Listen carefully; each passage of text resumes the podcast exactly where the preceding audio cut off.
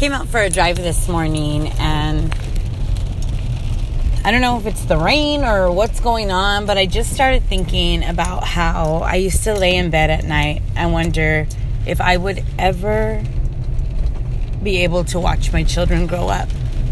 If I'd ever make it past their 18th birthdays, if I'd ever see them have kids, graduate high school, or if I would be a memory at these events because I seriously thought I was gonna die almost at least once a week at the hands of a sick individual who I now learn has a family and is living such a great life and it makes me sick to my stomach to to think for a lot of people milestones are so huge milestones are you know, they celebrate all together. And for me, milestones are a day where I sit back and I reflect.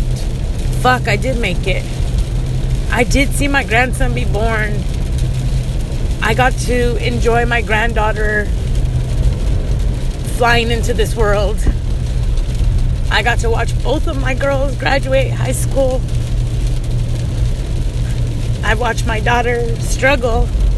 I watched my daughter become more than just that teen mom statistic. I've watched my baby go live in another state and try to become somebody.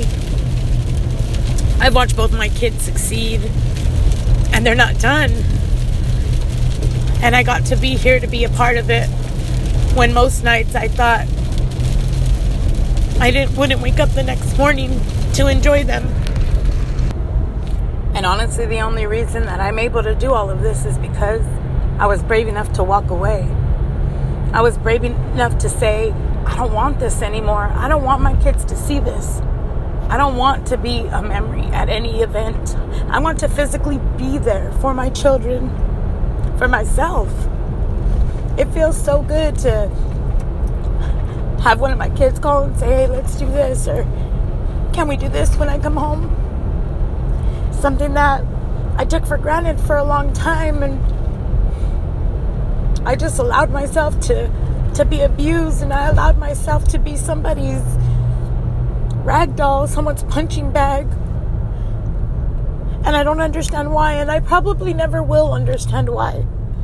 But the one thing I do understand is I will never go through that again. I will never allow myself to be used that way. I will stand hall and I will tell my story until I'm blue in the face. I'll honor my twins and the fact that because of what we went through, they are not here. Sometimes it sounds so harsh, but I think what a blessing they don't have to endure this ugly world. I'll do everything in my power to be that positive person, no matter how bad the shitstorm is. I'm gonna find something good. And I promise that to myself because for so long I was so ugly and so spiteful and hateful and just completely negative. And there's days where I, I still kind of catch myself like, shit, hey, you're not that person anymore. Cut it out.